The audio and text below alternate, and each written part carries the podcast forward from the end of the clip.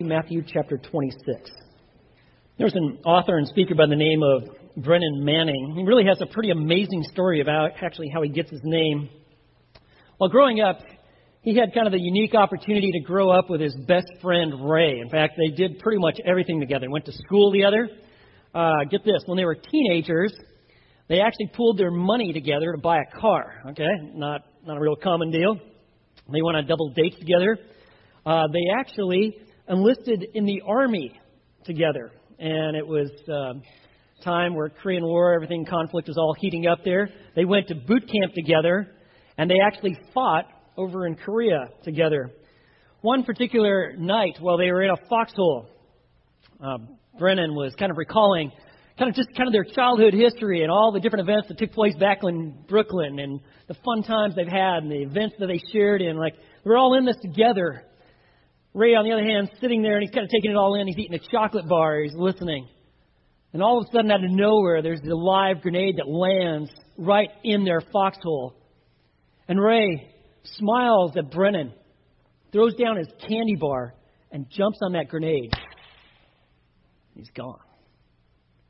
Brennan, on the other hand, he lived to survive it. Years later, Brennan found himself becoming a priest and while he was going through this process, they suggested that you should change your name to a name of a saint. And that's where he took on the name of his friend, his friend Ray Brennan. Brennan, uh, years later, went and visited Ray's mom, Mrs. Brennan, back in New York. And while they were sitting there, Mrs. Brennan on the couch, they're having tea, Brennan asked this question Mrs. Brennan, do you really think that Ray loved me? Do you really think he loved me? And Mrs. Brennan said, as she got up from the couch, What? And she took her finger and she said, What more would he need to do for you?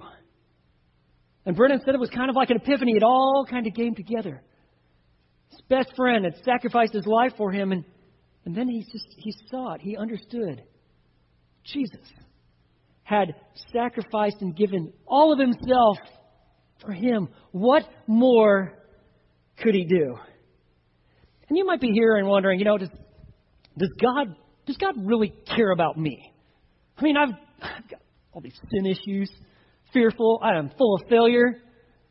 Many times I feel distant from God, and oftentimes because I'm not even thinking about Him. I'm just living life in autopilot.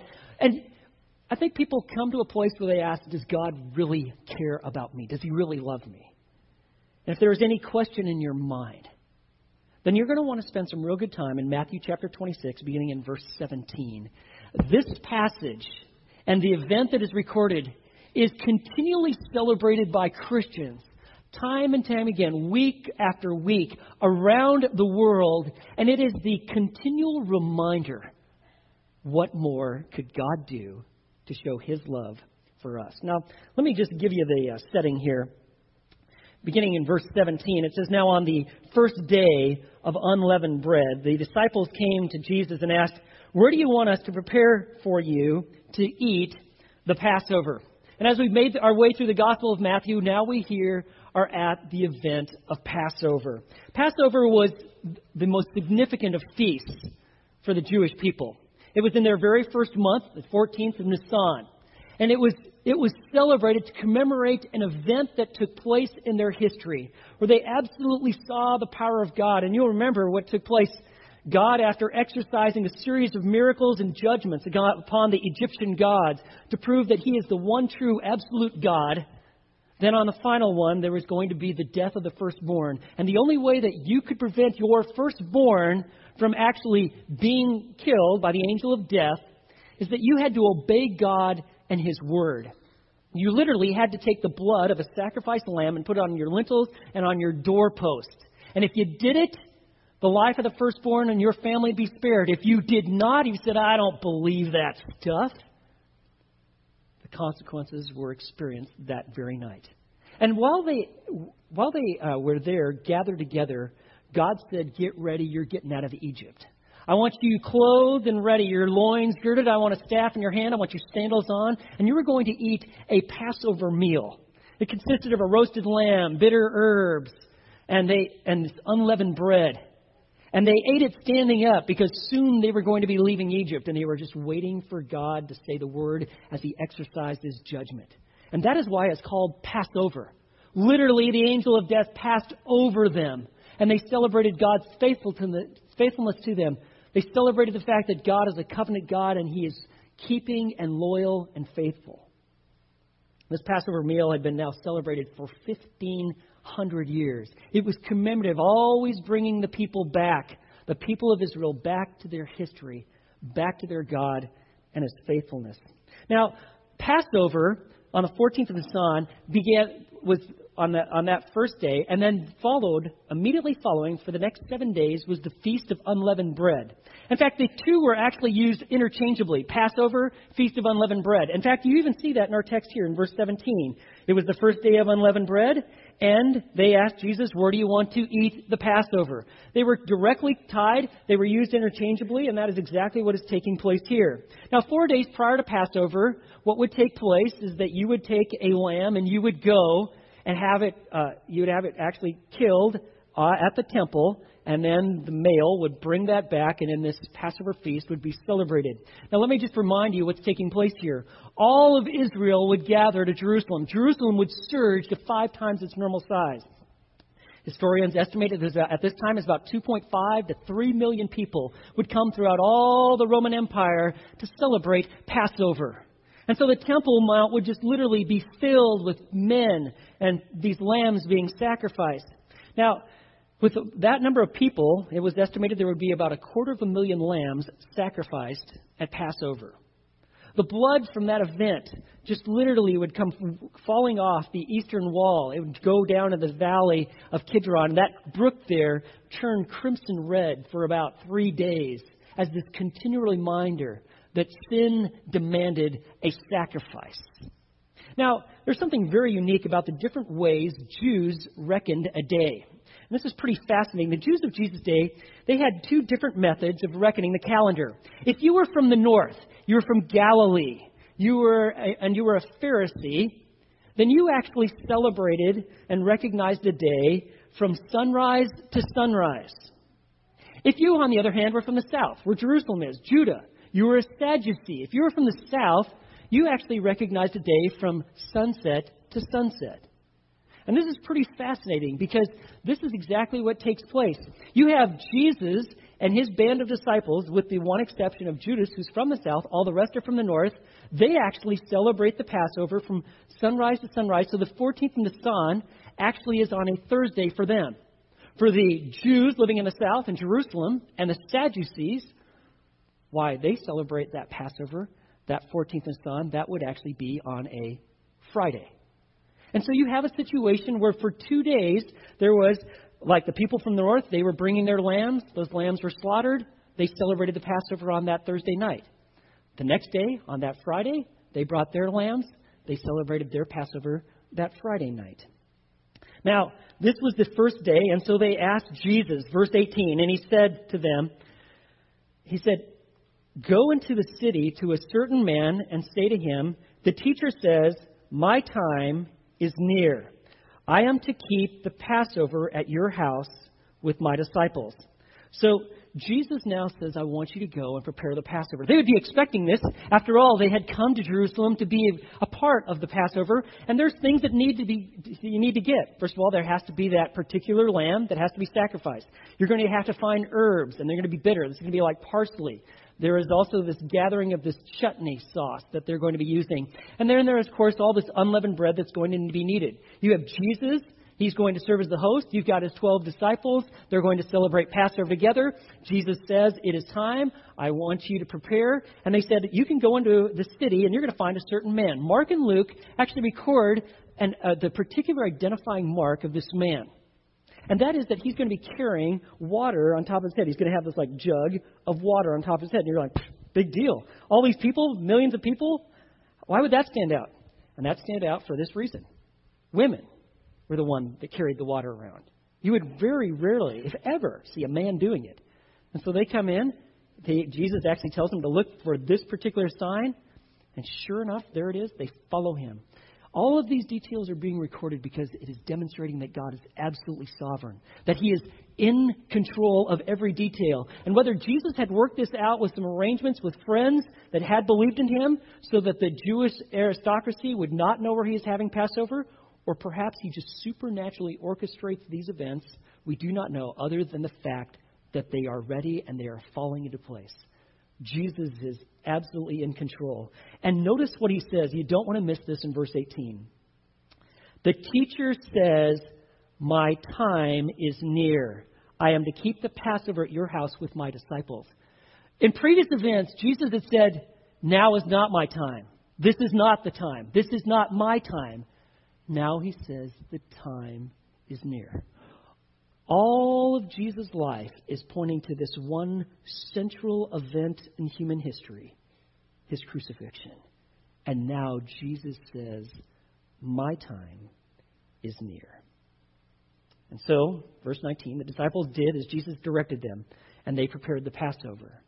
Jesus, like a good leader, he sends his guys out. They're, some are gathering wine, some are getting the, the unleavened bread, some are getting the parsley, some are getting this chutney sauce, some are gathering unleavened bread, some are getting the, the uh, lamb that is to be roasted that night.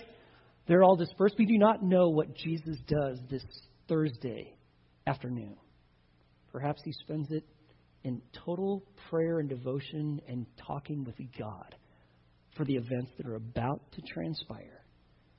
So, verse 20, then the Passover begins. Now, when evening came, Jesus was reclining at the table with the 12 disciples. And this is how they ate. They would have this like large couch and kind of see like a picture of that there. They would actually recline on this, their feet away from the table. The host, Jesus, would be at the very center. The top spots would be on his right and his left side. And this is how they would eat this, was the common way in which people would eat in that time, especially at banquets, especially like at something like at Passover. Jesus serving as the host. And this is very different than the first Passover because the first one they were all standing at attention. Now, now they're all reclining. Because you know what? No escape is going to be needed.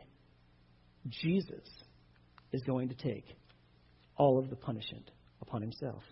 Now, there is a well established sequence to Passover. In fact, it's called the Passover Seder. The, that word Seder, Hebrew word, actually means order or sequence. And there was a set sequence, in fact, of how the Passover was celebrated. And this is exactly what Jesus and his disciples would do. And so it all began with a cup of wine distributed first. They would have this cup, the host would drink of it first, and he would pass it around, and each person would then take a sip of it. And then after this initial cup was passed, there would be a ceremonial washing. And it was, the, it was done to show the need for moral and spiritual cleansing. It seems about this time, if we're putting together the different gospel accounts, that there's actually a discussion that is taking place amongst Jesus' disciples. And that discussion, really more of an argument, was on who really was the greatest. Certainly, they were thinking about who was going to sit by Jesus. But obviously, they wanted to be considered the most important, the greatest among them. There was something else, and John uh, records this in John chapter 13, that was glaringly omitted at this time. You see, when they came in, no, normally the lowest servant would wash the people's feet. I mean, obviously, you're getting dirty. There's no asphalt, right? The roads are dirty. And so you, the lowest servant would wash everybody's feet, all right? At least got clean feet. Hopefully, you bathed sometime that week before you came. And no one had done that. And so, Jesus, apparently at this time, where there'd be this ceremonial cleansing, he also then girds, girds himself with a towel and he begins washing his disciples' feet. And he gives them a very powerful testimony and a graphic lesson of what humility and true holiness looks like. The disciples are all taking this in. They're, they're taken aback that Jesus is now washing their feet. Now, then the next event would happen in this Passover is that they would actually start eating, and they, they would eat. This meal is very unique and it's very symbolic. They begin eating bitter herbs, okay?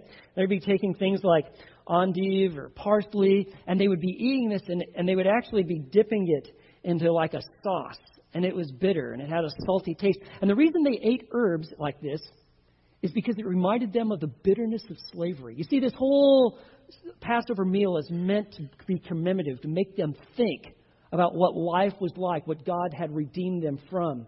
And then they also had unleavened bread, and they took this unleavened bread and they put this, they dipped it in this chutney sauce. And this chutney sauce had pomegranates, apples, dates, figs, raisins, and vinegar. Okay? Now, in this, and I've actually taken place part in some of these type of meals just to experience what this is like. This isn't really great food in terms of like tasting, you know, but they did it because they had this this chutney sauce was meant to remind them of mortar, because that's what their life was about: building bricks using mortar. And so they had this reminder. And they're, they're, they're eating this and they're kind of moving through the Passover Seder. Then there would be the second cup of wine. There are actually four cups of wine that are drank in a, in a Passover Seder. The second cup uh, would then be drank, and at this point, then they would actually start singing, okay? And, they, and so what's going to happen? They're passing the cup, there would then, at this time, the host would explain the significance of the Passover. And Passover, as it was celebrated then, eh, even now, as it's celebrated, the youngest child would ask four different questions, and then the, the history of the Passover and its significance would then be covered, so that everyone would once again be reminded. And they would actually then also sing songs. They sang from the Hallel. In the Psalms, from Psalm 113 to 118, they're called the Hallel Psalms. That is the literally, the word praise. Okay? So you're familiar with hallelujah. That is praise Yahweh. The Hallel Psalms were the praise Psalms of coming out of Egypt. And so they would sing these songs. And they would begin singing with Psalm 113. They'd probably sing two songs, and then after that would become the next event in this Passover Seder you would have the roasted lamb being served. And so what would happen? The host, in this case Jesus, he would again ceremonially wash, and then he'd be breaking unleavened bread. He'd be passing it out to all the guys that are gathered there, and then the roasted lamb would be served. And they would then take this bread with the roasted lamb, and they would dip it into the sauce. Jesus would be passing out this unleavened bread, and this is what was taking place. And so you see them celebrating the Passover, and it seems to be at about this time, verse 21, while, as they were eating, Jesus drops a bombshell. Look at verse 21. He said, Truly I say to you that one of you will betray me. What? What? You could just see him choking. What? I mean, this had been like almost a festive event. And now Jesus says, One of you will betray me. Think about it. You sitting at a family meal, and someone says something to that effect. You're like, what, what is betray you? One of us? I mean, one of these tight knit group of disciples They've been getting it for three years. They've taken all sorts of heat. They've been with Jesus through the thick and the thin, the miracles and this maniacal oppression by the Pharisees. And Jesus says, One of you is going to betray me. And look at their response. Verse 22 Being deeply grieved, they each be, one began to say to him, Surely not I, Lord. You got to give the disciples credit. I'm sure they were shocked by Jesus washing their feet because he was confronting their hard issue. You know, by the way, it's really hard to serve people and wash people's feet when you're trying to make a case for how great you are. Isn't it? Right? I mean, if you're thinking about how good you are, you know, hey, I'm, I got stature, man. I got education. I got money. I got status. I got power. You probably don't find yourself washing people's feet very often, do you? Why? Arrogance has a way of keeping you from holiness. Well, obviously, Jesus' point had gotten through, and now they're being rather introspective, and they say, Well, surely not I, Lord. They're literally, you could see him asking Jesus, Surely not, Lord, me? It's not I, Lord. Now they would be trying to figure out like who would it be. They're actually like, you know, did, did I did I do something inadvertently? Would, would I would I do that? Wait, wait. You, who, who could it possibly be? Um, is it me? Let me tell you one person they pretty sure wouldn't it wouldn't be. It wouldn't be Judas. Judas was the most educated of the group. Judas was from the south. Judas had pretty much the trusted position in the group. You got to if you're going to trust someone, what, if you trust someone greatly, what are you going to do? Well, you let them have your money, right? And Judas was the treasurer. They were probably thinking, is it me? But who, who might it be? There would be hardly anyone. I don't think anyone would have picked Judas. You know, that's pretty remarkable, too, because Jesus knew, even from the beginning, those who would not believe, and he also knew who would betray him. In fact, he actually even stated that as much. It stated as such in John chapter 6. That Jesus knew who would betray him, and yet Jesus loved his men equally. He even loved his betrayer, even to the extent that no one would know. There was no like, oh man, it have to be Jesus because I mean, it have to be Judas betraying Jesus, Jesus because Jesus is always like, oh Judas, you know, and never, never. He loved even his enemy. tells you about the character of Jesus, and obviously, this was a deep, very significant event. Now, why? Why this betrayal? And verse 23, he answered, He who dipped his hand with me in the bowl is the one who will betray me. And they're like, Whoa, all of us have done this. This, this betrayal was on the forefront of Jesus' mind. And, you know, I've tried to wonder, why? Why the betrayal? Why not have Jesus just arrested, taken off, carted off? Romans are there. You got Jewish leadership. They're all upset. Why? Why betrayal? And I'll, I'll tell you my answer to that. I believe that Jesus had to experience the fullness of human suffering. And the betrayal of a dear and trusted friend was part of a deal. If you've ever been betrayed, flat out divorced, abandoned, left, betrayed by a business partner, loved one, by a parent, you know how hard it hurts. Just imagine Jesus. Was obviously on the forefront of his mind. In John chapter 13, verse 18, Jesus quotes this Psalm 41, verse 9. It's David who wrote a very similar lament because the, his counselor, Ahithophel, had actually then joined league in Absalom's rebellion. And this is what is written. This is what Jesus quoted. Even my close friend in whom I trusted, who ate my bread, has lifted up his heel against me. He's fully aware, knowing that this very one he cared about, who actually he called to follow, through his act of betrayal, would bring forth the judgment of God and would spend eternity apart from him.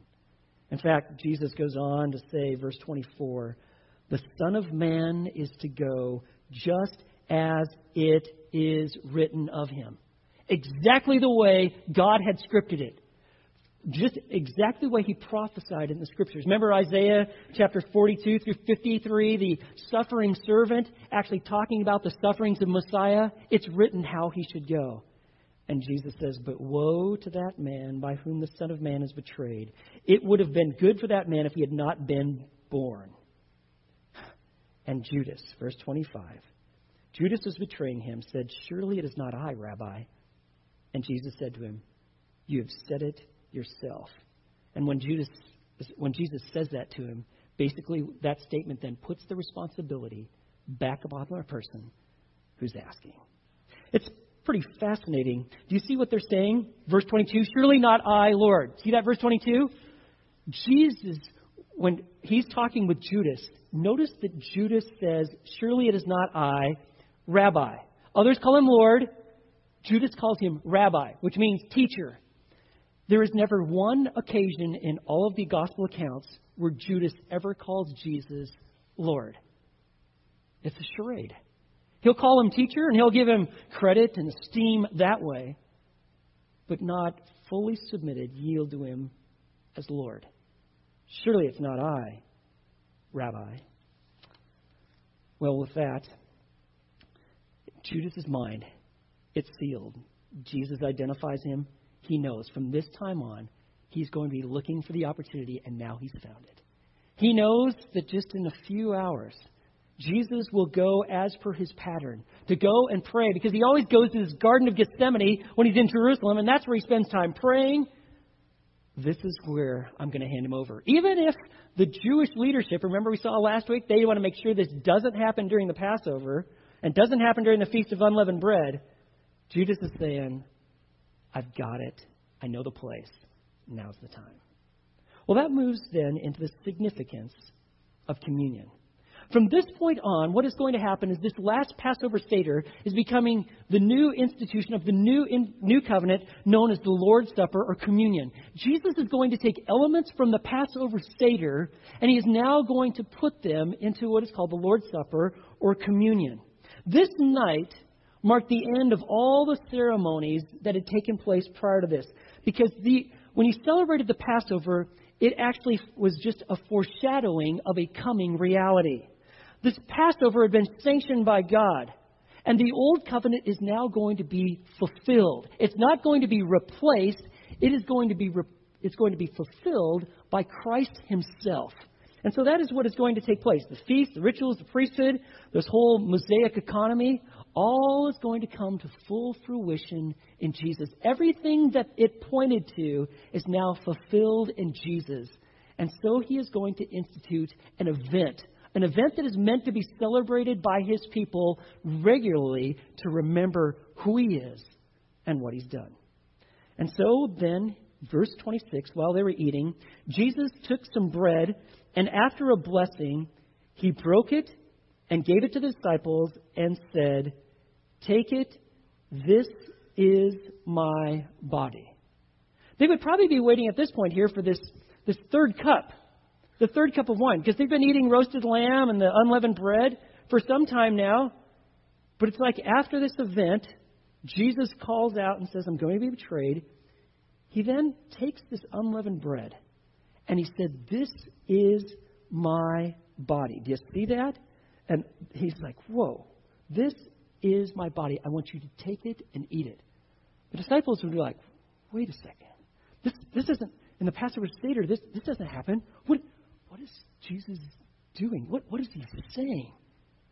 Now, when Jesus does this, and he starts breaking this bread and passing this unleavened bread to his disciples, they are trying to process fully the extent of what, he, what he means by this. Now, one thing for sure that they didn't uh, think is that, that he was literally saying, This is my physical body. Because he was there right in front of them. In fact, he hadn't even died. But Jesus oftentimes used a figurative language. He said, I'm the door, right? I'm the light. He, he used figurative language. And so they would have understood this. He's, re- he's speaking of the fact that somehow his body's going to be broken. He's, he's telling us and he's, he's inviting us. It's very reminiscent of John chapter 6, where Jesus said that he's the bread of life. And now he's actually breaking this bread and they're actually eating it with an understanding that Jesus is about to give his body for us. And then, and if that wasn't surprising, then this third cup of the Seder, this third cup of wine, it's called the cup of blessing or the cup of redemption. It was the cup that reminded them of God's promise in Exodus 6 6 that I will redeem you with an outstretched arm and with great judgment. Then Jesus picks up this cup, this third cup of wine. This would be in keeping with the Passover Seder. And then he makes this statement. If that statement about his body wasn't shocking enough, verse 27 would completely floor them. And when he had taken a cup and given thanks, he gave it to them, saying, Drink from it, all of you. For this is my blood of the covenant, which is poured out for many for forgiveness of sins. Now, let me just give you a little Jewish history. One thing that Jewish people never did, did is they never drank or ate blood. It was something that God had given their law. They found it absolutely abhorrent. And yet now Jesus is taking this cup and saying, This cup, this cup, he says, is my blood. Notice what he says here. I want you to drink, drink from it, all of you. When he had taken a cup and given thanks, he gave it to them, saying, Drink from it, all of you, for this is my blood of the covenant, which is poured out for many for forgiveness of sins. Let me tell you what's going on here. That when there was a covenant that was established, there was oftentimes a sacrifice and there was, there was blood that was shed. For instance, they would know from their culture that if two neighbors were going to make a covenant, what they would do is they would actually kill like a calf or a lamb. They'd set it on the ground on two, and then there'd be a walkway, and they'd both walk through it together. And they did that to signify that if either one of us ever broke this covenant, we ought to be hacked up to pieces like this, split in two. It was a covenant. It was that serious. And God does the same thing. You find this all the way back here. Remember in Genesis chapter 15, God tells Abraham, I am going to bless you. You don't see it, but I'm going to bless you. And then remember, he had those animals that Abraham had actually sacrificed, put in rows, and God himself passed through. He says, I'm going to keep this covenant. You can count on me. I will give you land, a nation, and a blessing. When the Mosaic covenant was established, they had oxen killed and they had blood from that oxen. All of this, that is how covenants were ratified. But when Jesus says, This is my blood, he's not only ratifying the new covenant established like in Jeremiah 31, verses 31 through 34, but Jesus is also going to be their redeemer. He is ratifying the covenant, but blood must be shed for the remission of sins. The blood of bulls and goats never could satisfy God's wrath. You had to be a man, and you had to be perfect, and you had to be God, and He's it. And so He's saying this because He never wants them to get the idea when they see Him in just a few hours, and He's whipped, beaten, and bloody, when He is pierced through, and He's bleeding. He never wants them to think Jesus is just some sort of victim of some sort of Passover plot. He willingly gives himself to redeem his people from their sins, to atone for their sins through the payment of himself.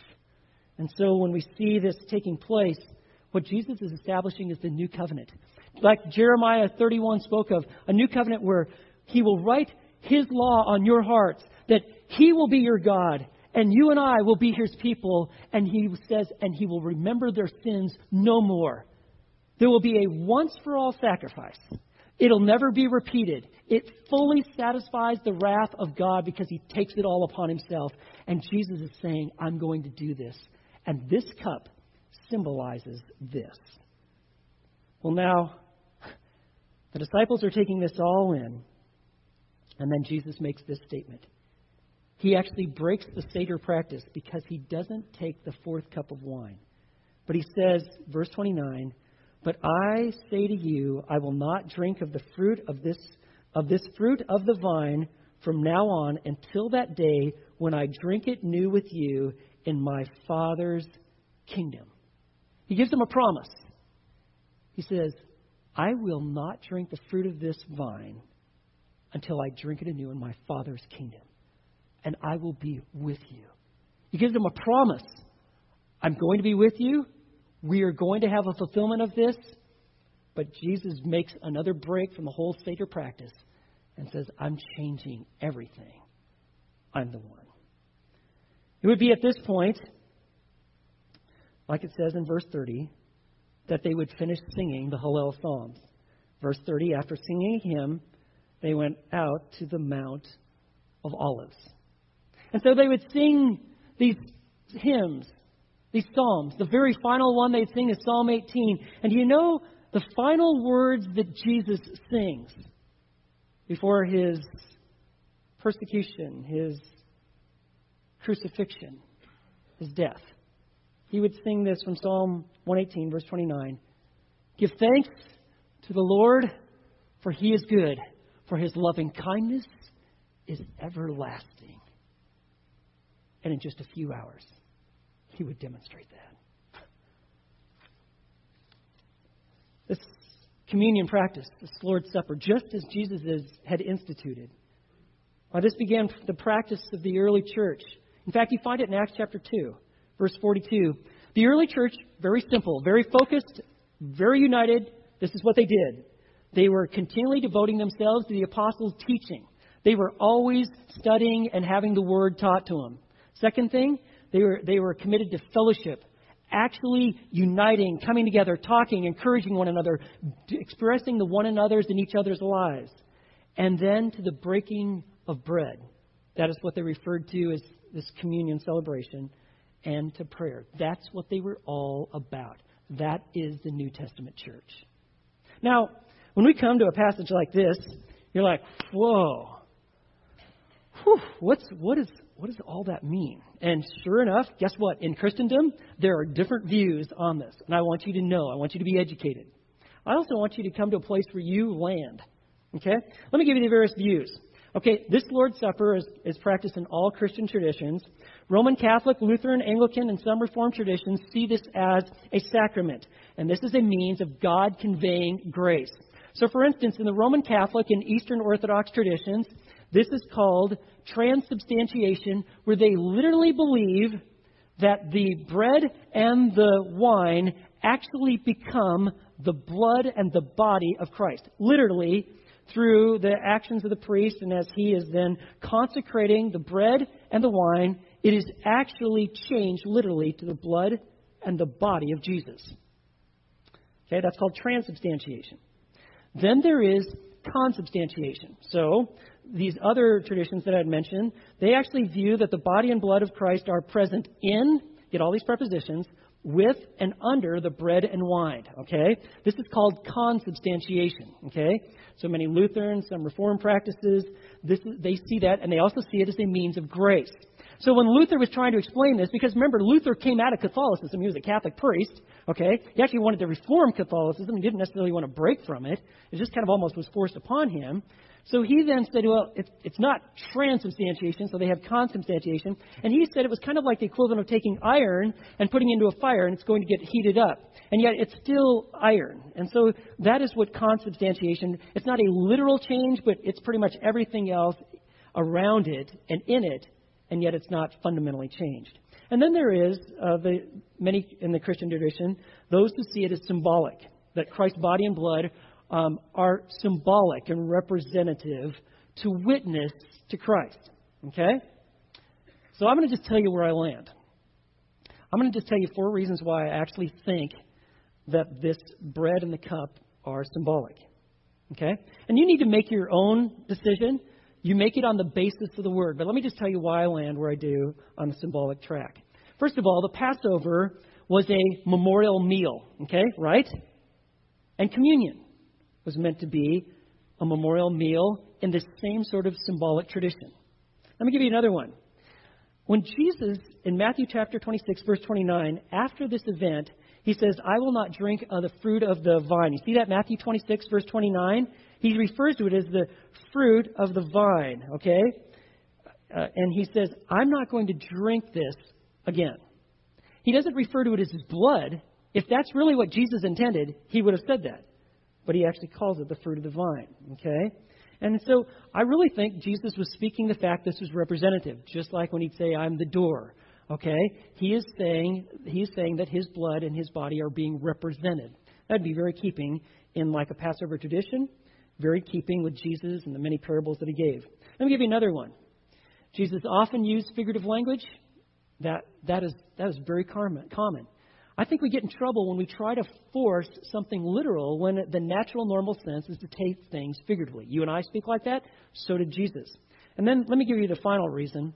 The New Testament stresses remembrance. Even Luke, when he records this, he records Jesus saying, Do this in remembrance of me.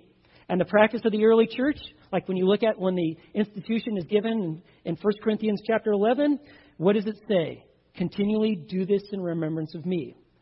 They understood Jesus to say that, and that is how it was practiced. That's why I land there. I'll just give that to you for your own consideration. But let me just tell you, communion is at the heart of our union with Christ. So let me just review and give you a little summary of communion. Communion pictures God's sovereign faithfulness. Communion portrays our individual and our corporate identity with Christ. It, it portrays it, it shows it. You and I are united with Christ, and we're united with fellow believers.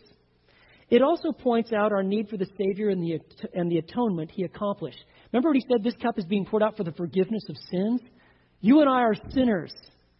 And even though we are saved by grace, we are still sinners. We still absolutely need, need Christ. It is when we come into communion that we once again celebrate the fact that we are unconditionally loved and Jesus has paid it all. Let me tell you something else it does. Communion prompts our hearts to pure devotion and worship. When we come together in communion, like we will in just a few minutes, it is meant to elicit worship and devotion. When the, the word remember, we often think like remember like just recalling some facts, like I just got to pass the test, just got to remember these things.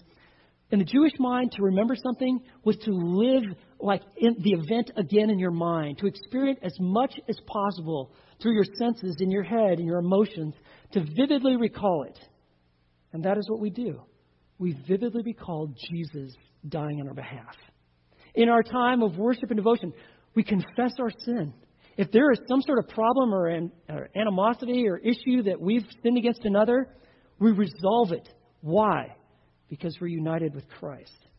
At the time of introspection, resolution, And then finally, communion promises our future joy in Christ's kingdom. Communion, in its sense, is meant to take us deeper. I think um, many of you know, if you looked at today's newspaper front page, probably heard about it in the news, that Neil Armstrong passed away yesterday. Remember him? First man on the moon. His words, long as there's history books, these will be remembered. That's one small step for man, one giant leap for mankind. Remember, as he made his way July 20th, 1969, he stepped foot on the moon. We all remember that. We also remember Buzz Aldrin. He was the actual uh, lunar module pilot. But what is not commonly known is what took place when that lunar module finally, for the very first time, two of our men, our astronauts, on that in that module, what took place right after the landing. What took place is Aldrin began a radio transmission to the Houston Space Center. And this is what he said, quote, This is the LM pilot. I'd like to take this opportunity to ask every person listening in, and mind you, this is being broadcast around the world. Whoever and wherever they may be, to pause for a moment and contemplate the events of the past few hours and to give thanks in his or her own way. And at this point, NASA decided to, black out the broadcast communication for a period of time, for about one minute and 30 seconds. For they knew what Buzz Aldrin was about to do. You know what he did? He took out of his pocket the elements for communion. And he took out the bread, a little piece of unleavened bread, a little bit of wine. And this is what he said from the lunar module. He read from handwritten scripture. He wrote out John 15:5 on a card. In fact, you can see that. There it is, a picture of that card. He read this I am the vine, you are the branches. He who abides in me and I in him, he bears much fruit. For apart from me, you can do nothing. And then he took communion. You see, let us remember apart from Jesus, you and I, we're nothing. And apart from Jesus, we can do nothing. He is our life and He is our Lord. He is not an addendum to our agenda. He is life itself, and we remember Him and His sacrifice when we celebrate communion. For that's where we find victory in life, joy, meaning, purpose. The reality that heaven is ours, forgiveness is ours because Christ has done it. We overcome our sin, our lust, our propensity to anger because we have Jesus. And so do you ask, do you, do you really think that God really loves you? Does he? What more could he do for you? You see, communion is at the heart of our union with Christ. And what we're going to do is share in communion together. So I, as I pray, I'm going to ask the men if they would come forward. And we're going to once again celebrate Jesus crucified on our behalf. Lord, we come before you and we are in awe of our Savior. To think of the events surrounding this particular event, the last Passover, the first Lord's Supper, this first communion. What is portrayed, what is represented, what Jesus has gone through on our behalf. He took the penalty of our sin in his body, and he bore it all. He paid for it all. Experienced your divine wrath so that we might be justified by faith declared righteous, experience forgiveness, and live forever with you in the presence of Jesus who's been crucified on our behalf. We're in awe. So, Lord, if there is someone here who's never placed their faith in your Son, would they simply pray with me and say, Lord, I understand. And I turn from my sin and my self centeredness and I trust Jesus, Savior and Lord the Passover lamb. And Lord, may we never take communion lightly. May we realize the great significance of Him who has died on our behalf. And we pray this in Jesus' name. Amen. Now, as the men pass out the elements, let me tell you, you don't have to be a member of Fellowship Bible Church to partake in communion, but you do truly have to know Jesus as your Lord and your Savior. In fact, the Bible warns don't ever take this lightly. And so we're going to have the men pass out the elements in just a few minutes. We're going to share in this together. Use this as a time to draw near to God, to confess your sin, and to celebrate the fact you're forgiven eternally because of Jesus.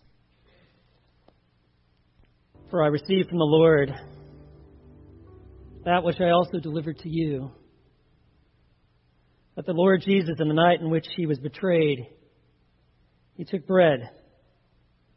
And when he had given thanks, he broke it. And he said, This is my body, which is given for you. Do this in remembrance of me.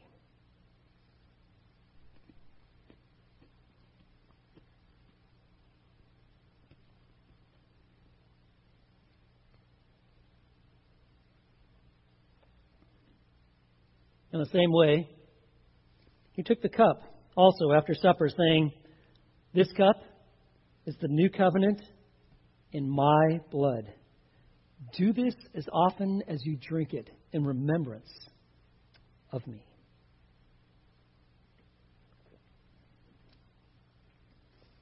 For as often as you eat the bread and drink the cup, you proclaim the Lord's death until he comes. Let's pray. Lord, what an outstanding time of just the worship of you.